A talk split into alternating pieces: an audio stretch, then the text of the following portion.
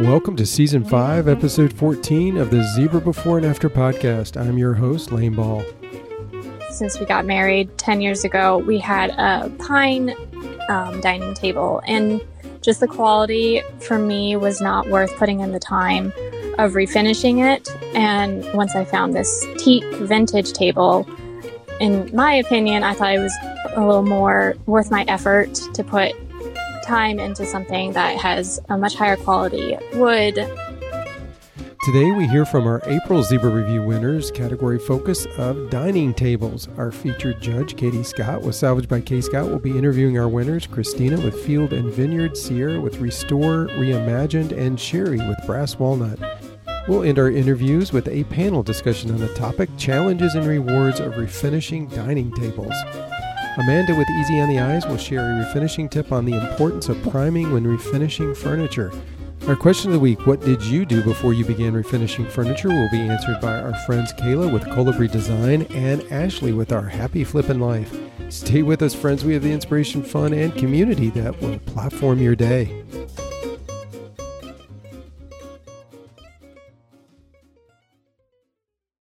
Well, it's time for another show featuring our Zibra Review winners, and this time it's our April winners. Yes, we are a bit behind as it's already summer. The category for April was dining tables. Our Zibra Review featured judge for April was Katie Scott with Salvaged by K. Scott. We are excited to have her with us to interview the winners. How are you, Katie? I'm doing great, Lane. How are you? I'm doing well. Listen, Katie, you are doing incredible. I mean, your YouTube channel has 261,000 subscribers, and your individual videos are doing great. In fact, you know, I was snooping around. 4 months ago, you showcased refinishing a French provincial dining room table, and it so far has received 480,000 views. That is like tremendous. That's like incredible. It is. Do you keep up with this stuff? I do. It's my whole business revolves around those views over on YouTube. So it's really exciting when a video really hits with the audience like that. And lots of people are looking for information on those bigger projects. And I've avoided them for a long time because it is a lot of work and it's always a daunting task to undertake. So it's really exciting that I finally pushed myself to get a few table makeovers on the channel, and they're being received really well. Yes, and your Instagram is doing just as well, as you are at 277,000 followers. I mean, that's like incredible. I mean, you're just like doing great across the board. I think it's kind of cool because we've known you for a long time, and it's kind of neat to know somebody before they really kicked it in big. And so not that I had anything to do with it. I didn't have a thing to do with it, but it certainly is fun to see a friend really succeed and do so well, because you deserve it. You've just really polished your videos. I think your presentations and how you present things, you just make it look a lot of fun. You provide so much information. You really educate the viewer. And it, to me, it looks like you're having a good time, and I hope you are. I am having a good time. Thank you so much for all of that, Lane. That's really touching. And Zibra has been a part of my refinishing journey since the very beginning. I think probably 2 or 3 months in, I heard this crazy name of Zibra paintbrushes and went, what the heck is that? And got my hands on some. And not only do you guys have amazing products that help out with the process so much, but just the entire Zibra company and the people behind it have always been such great cheerleaders that it's hard to fail when you've got such great people around you. Well, I appreciate you saying that. Well, Katie, I have to ask you this, based on all the success, I mean, what does it feel like to see your dreams really come alive? It's a little daunting, just like refinishing dining tables. But it's fun. You know, I really love what I do, and I sort of fell into refinishing accidentally. I never intended it for it to be a business, and then it evolved into more of the social media side of things, and I never intended for that to happen either. So I'm kind of just along for the ride, taking things as they come and really just trying to enjoy the experiences and embrace everything that comes with it. Yeah, well, that's good to hear, because I think that's the most important thing. I mean, it's great to have a job that you love.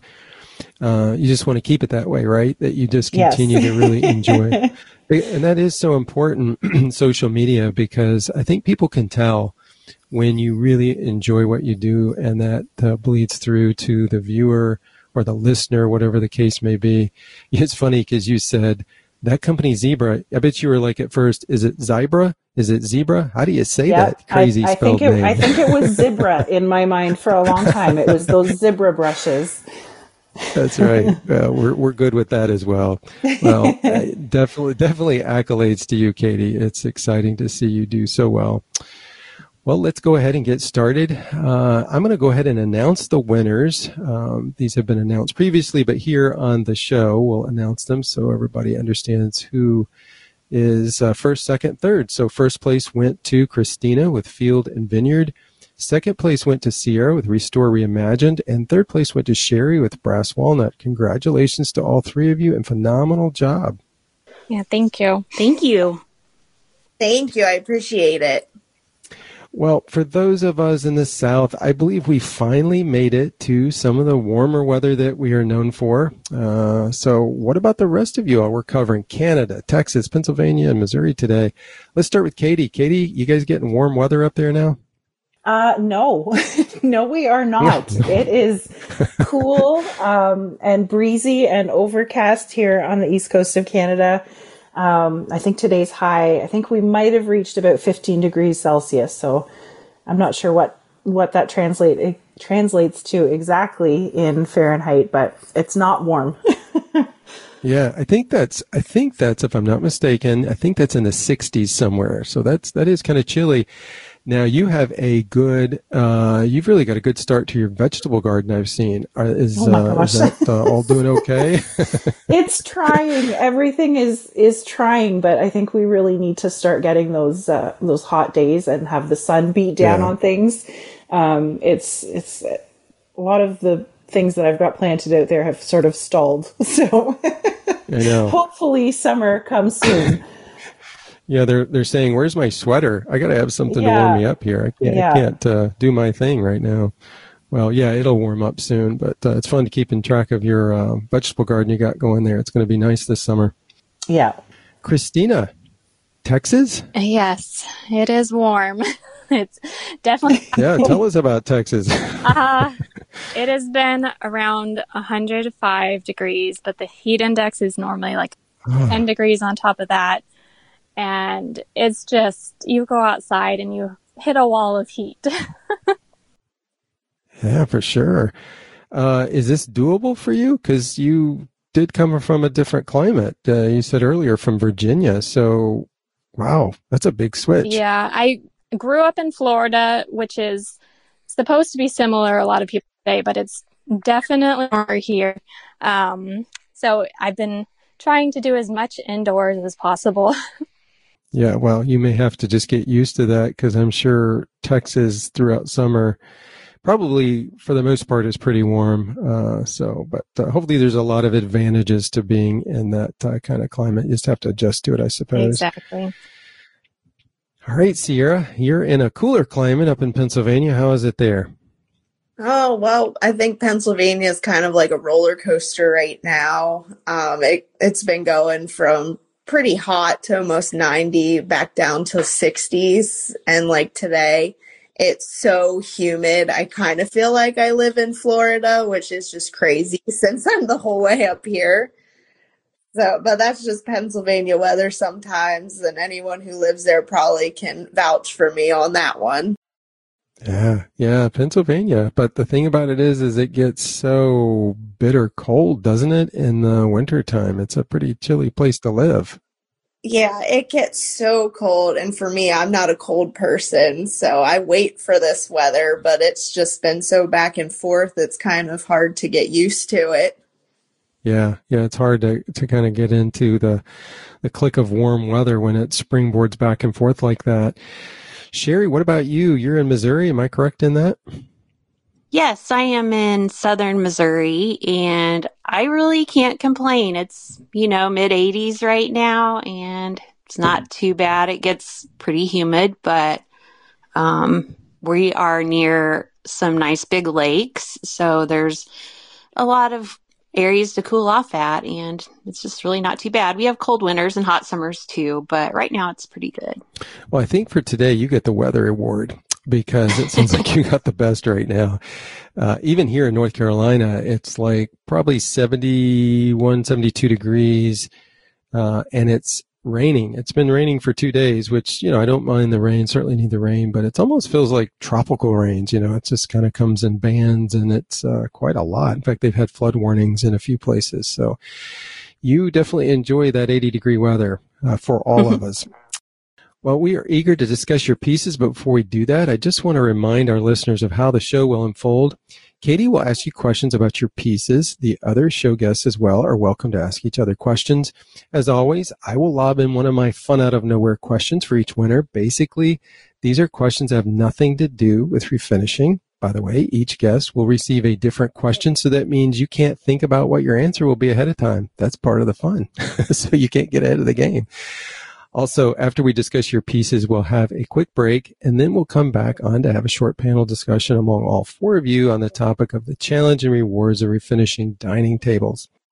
So for now, let's discuss your beautiful pieces. Christina, you won first place with your MCM dining table. Katie, I'm going to turn it over to you to ask a few questions of Christina. All right. Well, first of all, congratulations. That's a big deal to win first place. Thank you. So I wanted to know, was this, because you did the table and the chairs, was it all an original set that you found together? It was. My husband and I went to pick up a dresser actually from someone's house, and it was upstairs. So we were bringing it downstairs, and we look in her dining room, and she has this beautiful teak MCM dining set, which we had been looking for probably over a year. And we wanted the stored leaf, and we just kind of looked at each other and we're like, oh, that's a nice table. And she's like, yeah, I'm just trying to sell everything. And I was like, are you selling that?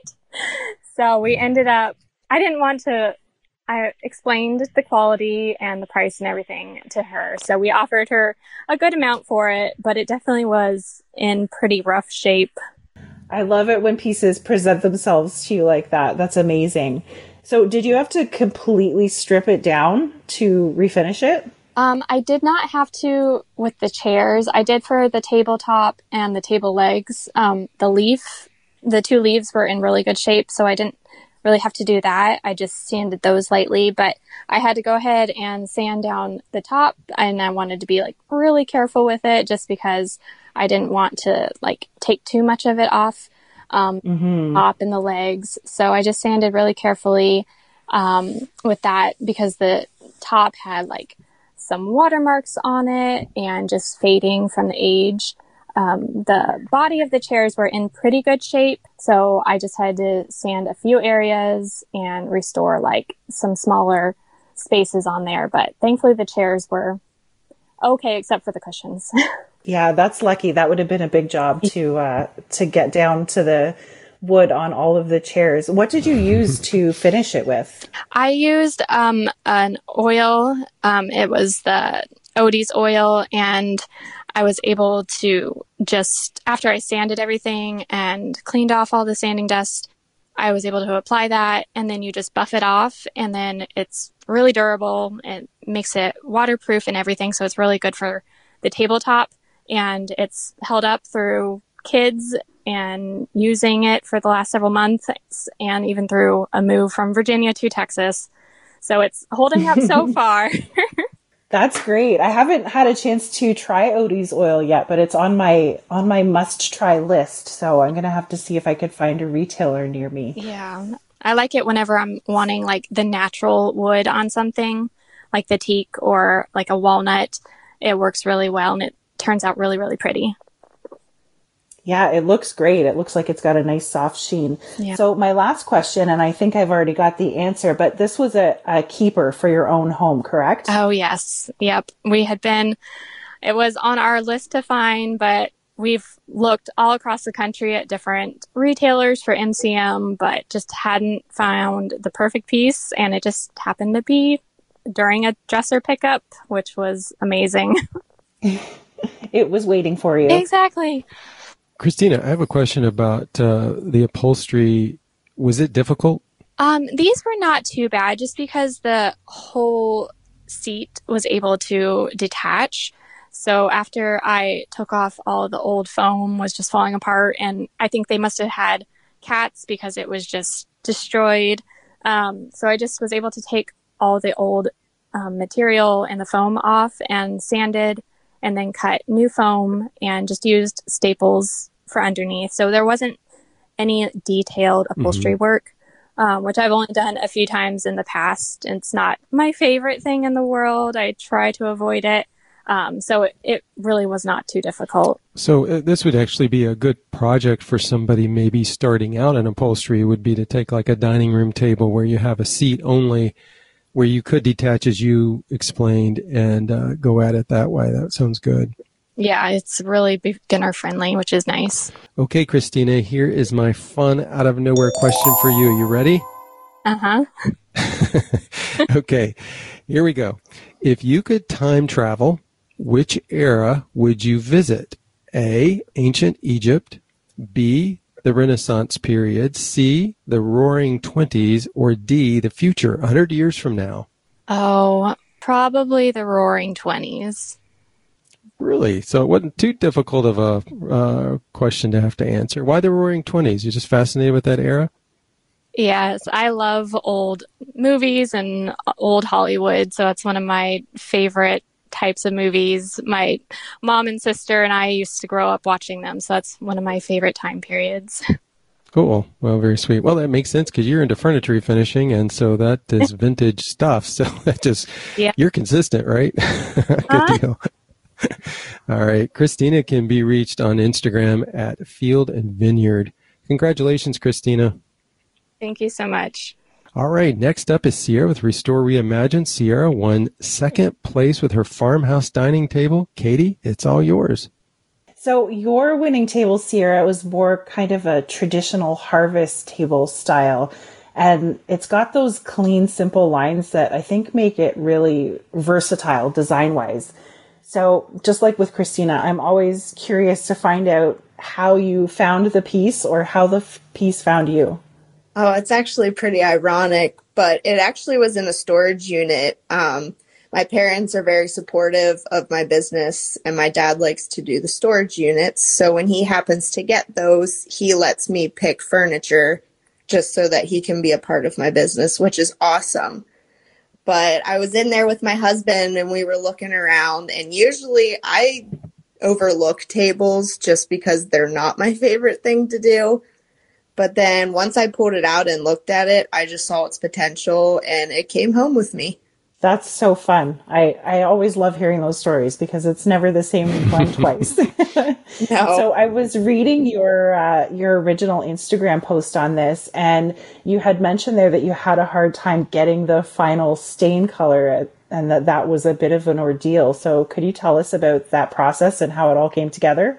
Oh, yes. Once I sanded it completely down, now I didn't strip it. I just used my Surf Prep sander to do it. But I spent hours and hours getting it down to raw wood, and then I planned on tan washing it. So I mixed my tan wash and I did it, and it didn't turn out great at all, to be honest. So I wanted to darken it a little bit. So I went in with an early American stain.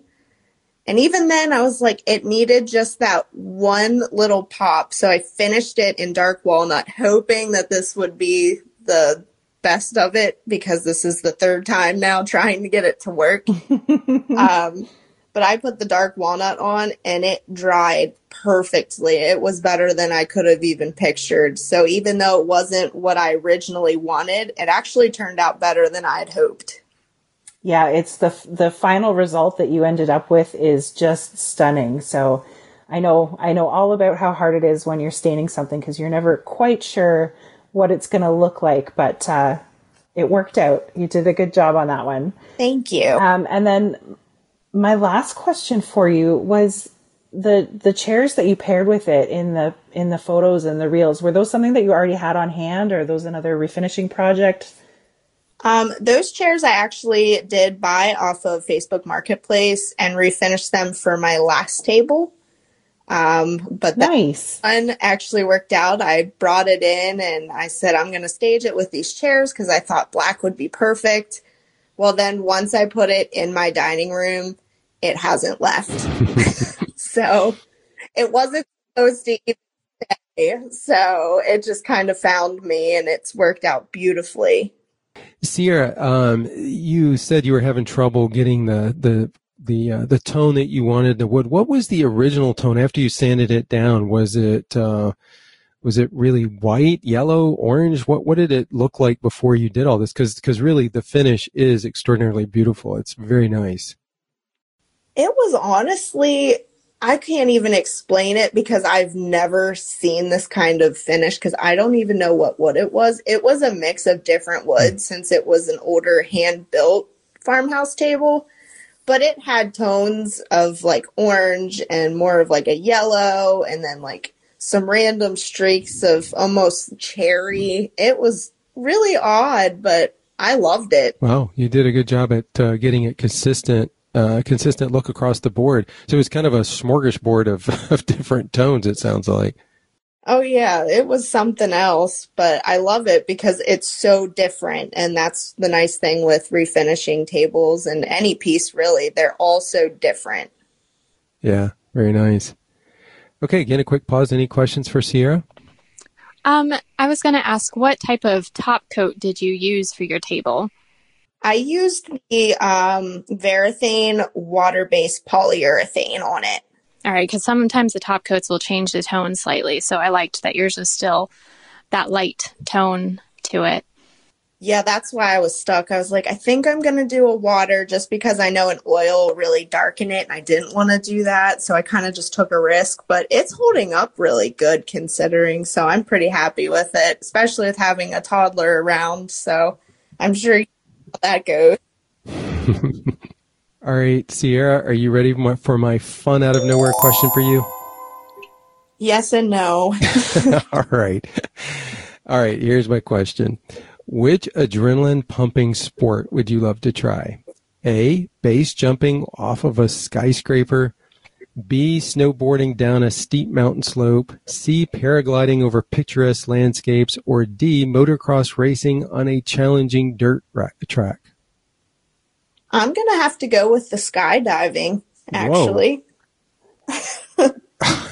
So you talking about the jump, you would jump off of a skyscraper? Yeah, I'd do it if I had the safety net of doing it. Oh, wow. So you're a daredevil there, Ciera. That's interesting. Yeah, I don't mind heights. Okay. Well, that makes sense. That's something that I would have to pass on. Would anybody else here do the base jumping off of a skyscraper? I don't think so. That's a hard no for me. I think you're going to have to go at that alone, Ciera. It's just going to be you. We'll all watch, right? Oh, man. As long as someone records me, that's all I ask. That's right. I think you got listen, I know Katie can do that. She can do a very good job of that, right, Katie? All right. I'm on camera. All right. That was fun. All right. Ciera can be reached on Instagram at Restore Reimagined. Congratulations, Ciera. Thank you so much. All right, our third place winner is Sherry with Brass Walnut. Sherry, you finished an old office meeting room table into a dining table. Katie, I'll turn it back over to you. Hi, Sherry. Hello. So your winning table was the round one out of the bunch, and it's this cute little beige bistro table that's got a mix of a solid paint base and then the pretty wood grain top. So again, I would love to know how you found it. Yes, well, it was a marketplace find, but I had been looking for probably almost 2 years because in my home I have kind of a modern aesthetic, and I really loved all these round tables I was seeing with like fluted bases. But of course I don't buy new furniture, you know, so I had been looking for one and one came up. They're usually these office tables that are laminate. And I know, you know, I've painted over laminate before, but I didn't want that for a dining table. I just didn't think that would hold up. So this one popped up and it was wood. And so I rushed to get it that day. And it was lovely. It came apart in two pieces, which was amazing because dining table size can be intimidating to like haul and to work on. And so that all worked out. Awesome. That was a good marketplace score. So you, I'm assuming, had to strip off the top with that wood grain that was going in 100 different directions. Can you tell us about that process? Yes, the top was a veneer because it had that neat kind of inlay pattern. So I wanted to... Yeah, it's really pretty. Yeah, thank you. I wanted to make sure I did not, you know, sand through that. So I did use a stripper on it first, and then I very carefully sanded it with, you know, finer grits to make sure I didn't burn through it. And it worked out. And what kind of stain or wash did you use on the top? Because it's a really pretty soft effect. Yeah. So I have two teenagers at home and a boyfriend with younger children. And so I was really concerned about durability. And I had just had bad luck. I had done a dining table a few years ago with just a water-based coat, and it wasn't holding up very well.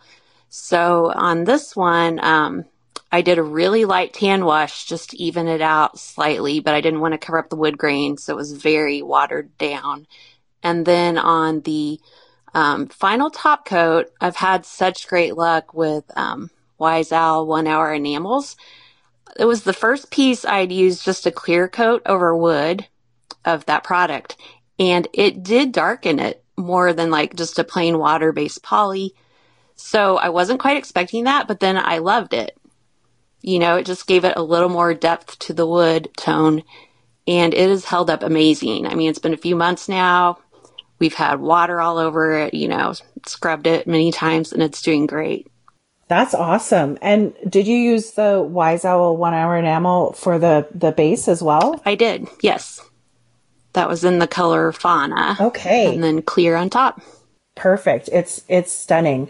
So my last question would be chairs for this table. What are you using with this thing? Because it's such a versatile piece. I feel like you could use a lot of different styles with it. Yeah. I had those metal stacking French style chairs, and I'd had those for a few years and was kind of tired of them. So I reached out to probably 20 brands of furniture manufacturers trying to get some free chairs, and finally one accepted my offer.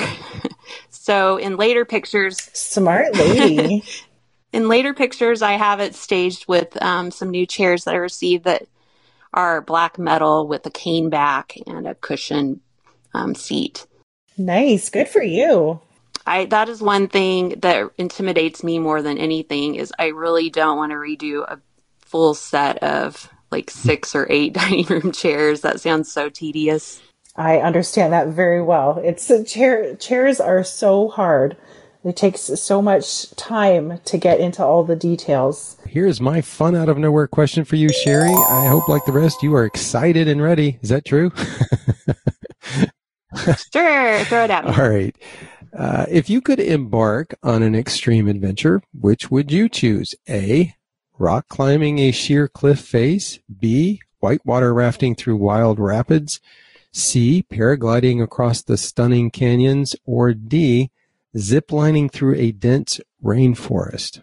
I have actually done the whitewater rafting through a pretty extreme river, I felt like. I would probably go back with that one because I do have a little fear of heights. And so the other three all pertain to Isn't heights. That funny how all these extreme adventures involve heights? Right. That's good. Well, I'm glad the B was in there because whitewater rafting is no small task. I mean, that's a pretty big adventure as well. So did you enjoy that? Was a lot of fun? It was a lot of fun. We did it on a family reunion years ago, but I did have my niece at the time was like 10 and fell out and had to be saved by some emergency crew, and she turned out completely fine, but that was terrifying. Yeah, I'm sure. That's what I was going to ask you, because, you see, I've never been, but you see these pictures and you see videos of people whitewater rafting, and inevitably it's not uncommon to see somebody, fall out. And that's got to be especially scary that when you got a younger one that happens to. So I'm glad everybody was okay. And all in all, you had a good time. So that's good. And, aren't these great though? I mean, don't you learn a lot about each other through these questions, even though they're a little bit bizarre at times? But I think, Christina, we didn't throw the adventurous one at you. We'll have to grab you on that the next time. Well, good deal. Well, Sherry can be reached on Instagram at Brass Walnut. Congratulations, Sherry. Thank you. We're going to take a quick break now to hear from our sponsor. Hi,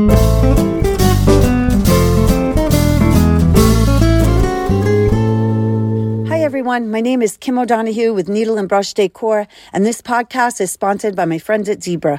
Here's what I love about Zibra brushes. Zibra brushes, first of all, are affordable and easily obtained through their website or big box stores. I love the brushes for their durability and versatility. Their bristles are soft and glide over my pieces easily, no matter what kind of paint I'm using. My very favorite is the Palm Pro that I'm currently using to paint a kitchen cart. I love its comfort and ease of getting into tight spots. Another favorite is their round brush, which gets paint in or out of raised, detailed areas, and it's awesome for spindles. I've often highlighted the 3-inch top coat brush in my stories. That brush literally saved my sanity while working on an heirloom dining room table last fall. It's definitely my go-to brush when using top coats, which are not always easy to apply. Recently, I purchased a chisel wedge to use strictly for applying hemp oil. It worked splendidly. And Zibra brushes don't disappoint when it comes to keeping them clean. They wash and clean easily and continue to work like a new brush. I love my collection of Zibra brushes, and I'm pleased to tell you how much I enjoy them. Have a great day, and thank you, Zibra. Thank you, Kimberly, for your kind words about our brushes. It is a great encouragement.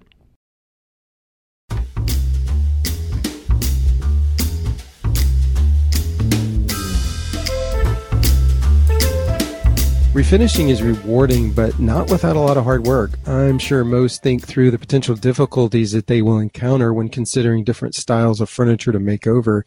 It seems that there is a level of hesitation when it comes to refinishing dining tables. We want to find out if that is true for most refinishers, and if so, why. In our panel discussion today, the topic is the challenges and rewards of refinishing dining tables. No better group of refinishers to take this on than with our featured judge, Katie Scott, and the 3 April winners. So let's start first by addressing that question. Is there hesitation in refinishing dining tables in general? What do you guys think? Absolutely. Yeah, I agree. Yes. Yeah, I think a lot of us refinishers steer clear of dining sets. One, because they're so big, they just take up a lot of space in the workshop, and they're also very time consuming. There's a lot that goes into refinishing a dining surface. I think they're probably the most trafficked space in our homes. So you really have to take a lot of time and care to make sure that it's going to be a long lasting finish. And on something that big, it can be really hard and daunting.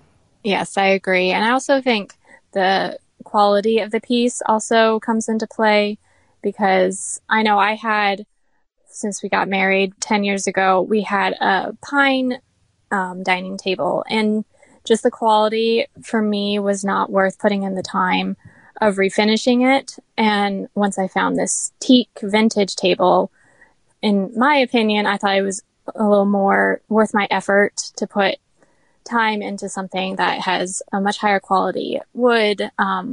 Like you were saying before about a laminate table, you don't want to put a whole lot of effort into that, but finding one that you're passionate about helps a lot and pushes you through getting past all the difficulties of refinishing a dining table. Yes, I have to completely agree with Christina, because with the table I just did, the farmhouse one, Normally, I steer clear of dining tables as well, chairs, all of that is not my thing. But this one I saw and just saw the potential because of it being old and solid wood. I put a bunch of time into it because we all know all tables take so much time. And with doing that, it paid off. So it's very scary to start. It's scary during, especially when you kind of have to pivot, like with what I had to do. But in the end, it usually turns out really good. So if anybody is worried that it's not going to turn out good, or if they're scared, you're never going to know until you try.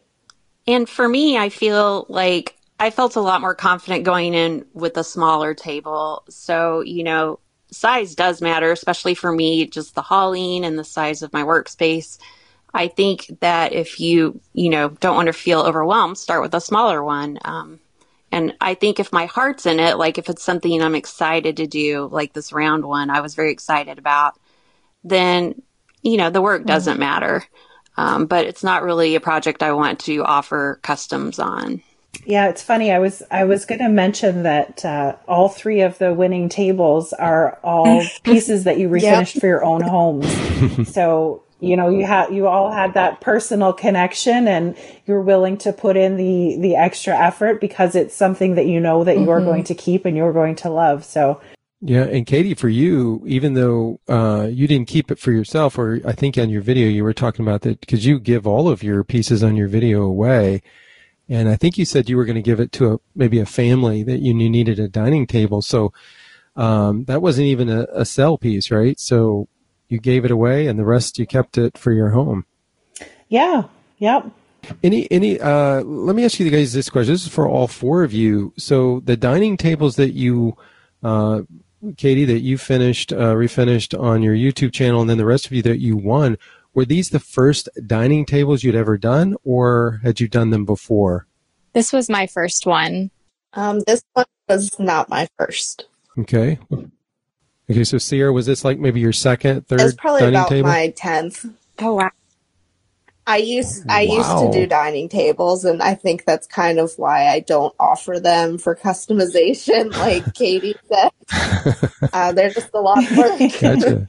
And what about you, Sherry? Yeah, this was my fourth. I was counting in my head, but on the other three, I've only refinished the tops. Uh-huh. That was all that needed redoing. So that's not too overwhelming. Yeah, and Katie, you've done some before the French Provincial? I'm only having one come to mind. I found one for free on Facebook Marketplace a few years ago that I refinished on the channel. That we kept for a little while until we moved out of our home. So it's definitely the first one in a very long time. Mm-hmm. Well, I guess this is maybe, I know all of you could answer this next question, but I know with Ciera, since you having done 10 and Sherry, you've done more than one, is there sufficient profit? Did you find sufficient, let me say that again. Is there sufficient profit in refinishing dining tables, or did you find that to be the case? For me personally, and honestly, no. I feel that a lot of people don't want to pay because a lot of people don't understand the time that goes into these. So for me, it just wasn't profitable enough to keep doing it. Plus, if you don't 100% enjoy doing it, you know, it's just not really worth it in that aspect, I guess you could say. Yeah. What about the rest of you? Do you agree with that? I would agree. I feel like it would be hard to just resell it on Marketplace or something like that and get a good profit for your time. Yeah, I agree as well. I've had a lot of people ask and request the dining table, but time is such an important aspect when you're considering a piece, and they do take up a lot of time. And I guess in some cases, and you guys have touched on this before, it's not just the dining table, but sometimes the dining table comes with the dining chairs, and that kind of brings an added level of time and stress too, doesn't it? Absolutely. Yes.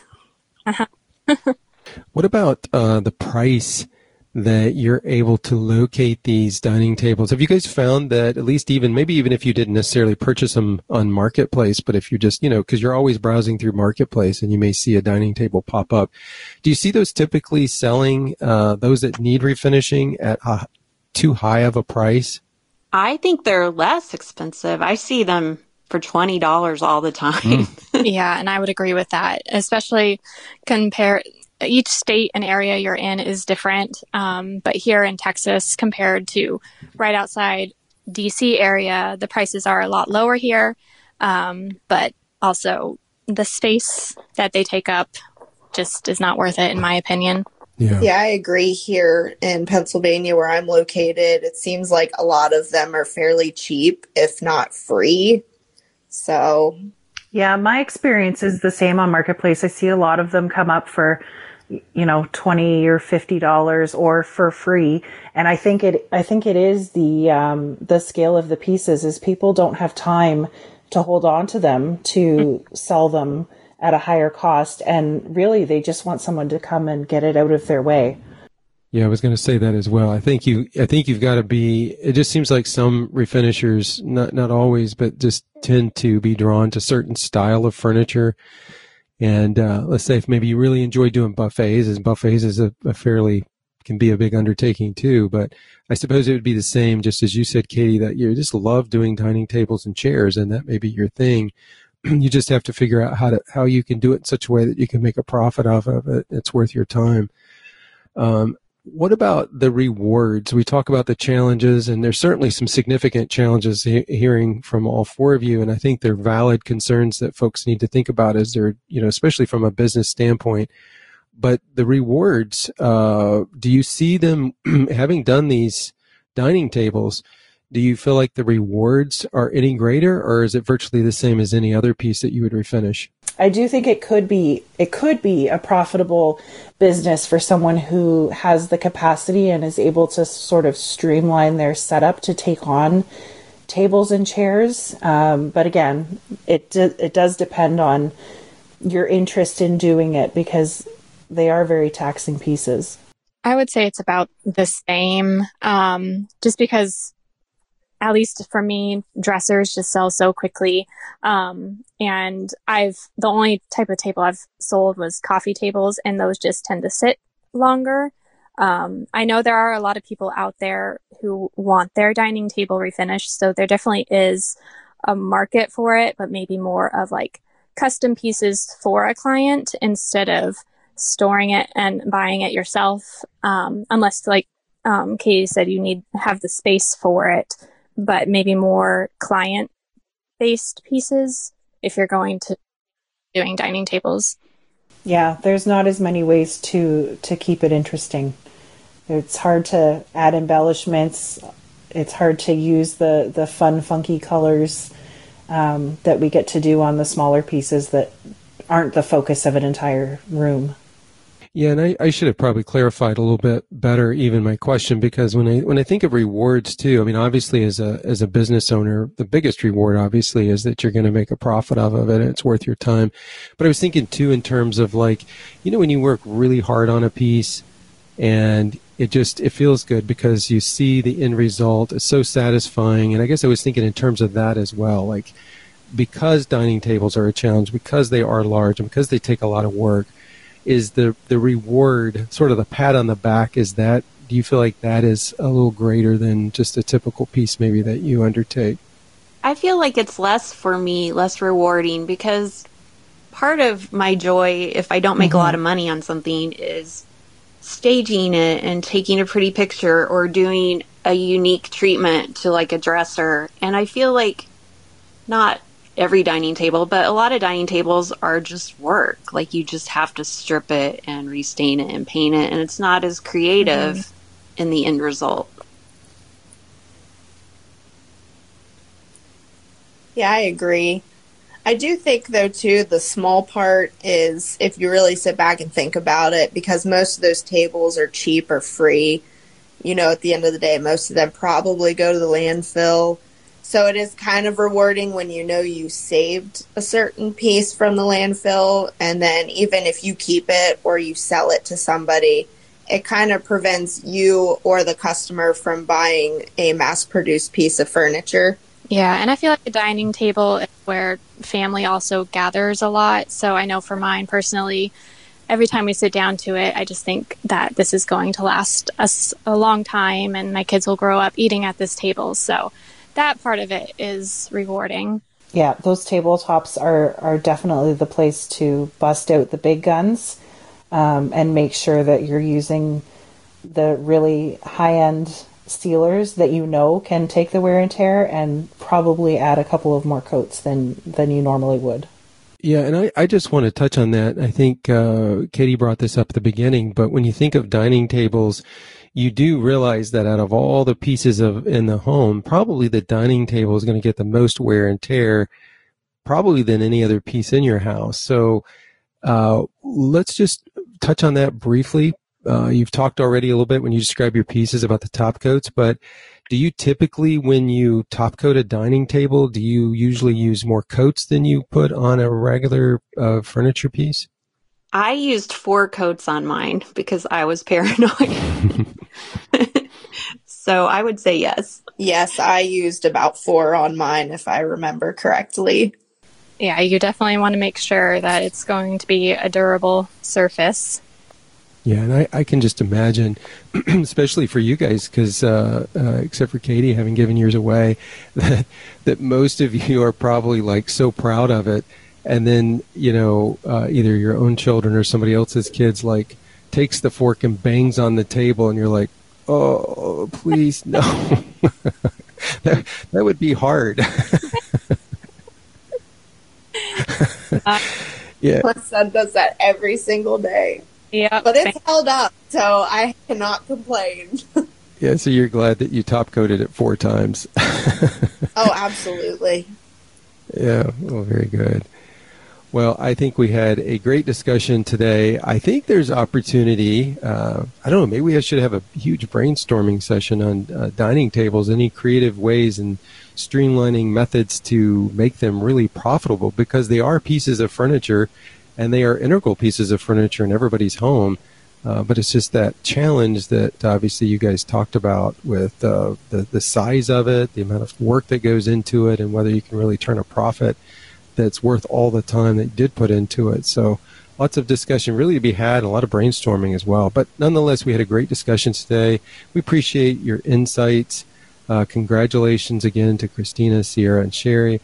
And your pieces, I just, again, especially knowing as well that dining tables are not easy to do. You guys did a phenomenal job, not only with refinishing, but all 3 of you, your staging on those pieces was also just incredible. And so we appreciate that. I know it's inspiring many. And Katie, as always, we appreciate you coming back on the podcast and interviewing the winners, but also sharing your insights as well. So thanks so much, everyone, and have a great day. Thanks, Lane. Thank you. Thank you. Yes, thanks for having us.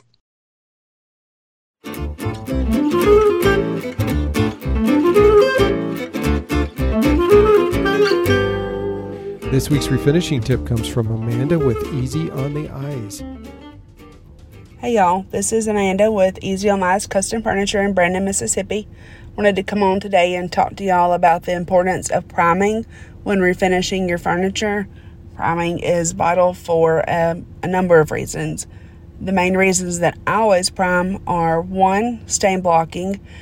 If you start with a layer primer, you may still get a little bleed through with the yellowing or the tannin bleed through or whatnot, but usually you can knock it out in 1 to 2 coats, and you'll be so glad that you just started with that. And another reason is increased paint adhesion, which is going to help with the longevity of your finish. When you're investing all this time and all this effort into refinishing your furniture, you just don't want to skip these important steps that are going to really help you get a quality finish. My go-to primer is Bullseye 123 made by Zinsser. It's available in a variety of forms and can be found at a number of retailers, so it's pretty easy to locate. There's some other great primer options out there, and some specialty paint lines even have primer options available now. So long story short, no matter what you've heard before, don't skip your primer. Bye, y'all. Great reminder of the importance of priming, Amanda.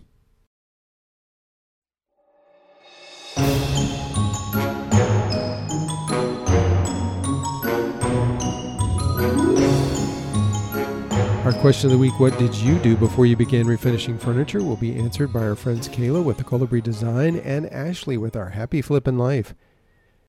Hi, I'm Kay with the Colibri Design. Before I began refinishing furniture, I was a nail artist. Art has always been in my bones, and when I was growing up, I told myself that I didn't care what I did for a living. The only requirement was for me to be creative in whatever I do. Toward the end of the pandemic, I decided to take a year off of work and do a little soul searching. After a few months, though, I was craving for a new way to express my version of art. That's when I stumbled on furniture flipping, and I haven't looked back since. Hey everyone, Ashley Knox over here at Our Happy Flippin' Life. Before I started refinishing furniture, I actually was a hairstylist. So now, instead of transforming hair, I get to paint and transform furniture. I've always had a passion for creating and designing, and I am so happy I made this switch. Thank you for sharing what your careers were before furniture, Kayla and Ashley.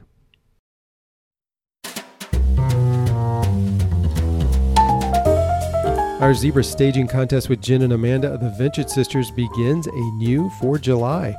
All you have to do to enter is post your pieces with the hashtag ZibraStagingJuly. Jen and Amanda, along with our three winners for June, to be announced soon, by the way, will review the hashtag the 1st of August and choose three winners. The winners will be chosen based on the effectiveness of the staging, and this covers the quality of the piece refinished, how the pieces are staged with a particular style of furniture presented, and last but not least, the quality of the photography. The three winners will receive a special framed award, Zebra paintbrushes, and appear on our podcast to be interviewed by Jen and Amanda. Also, the 3 July winners will co-judge with Jen and Amanda for August staging contest.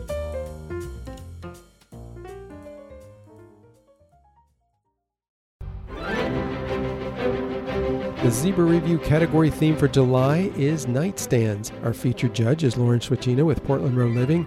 If you have refinished a nightstand or a pair of nightstands from January 1st through July 31st of 2023, simply use the hashtag ZibraNightstands. Lauren will pick her 5 favorites, then the remaining 3 judges, Katie with Salvaged by K. Scott, Katie with Katie and Company Home, and Jen with Perfectly Imperfect Furniture, will vote out of Lauren's selections to choose the 3 winners. This month's prize sponsors are Fusion Mineral Paint, D. Lawless Hardware, Surf Prep Sanding, and Zebra Paintbrushes.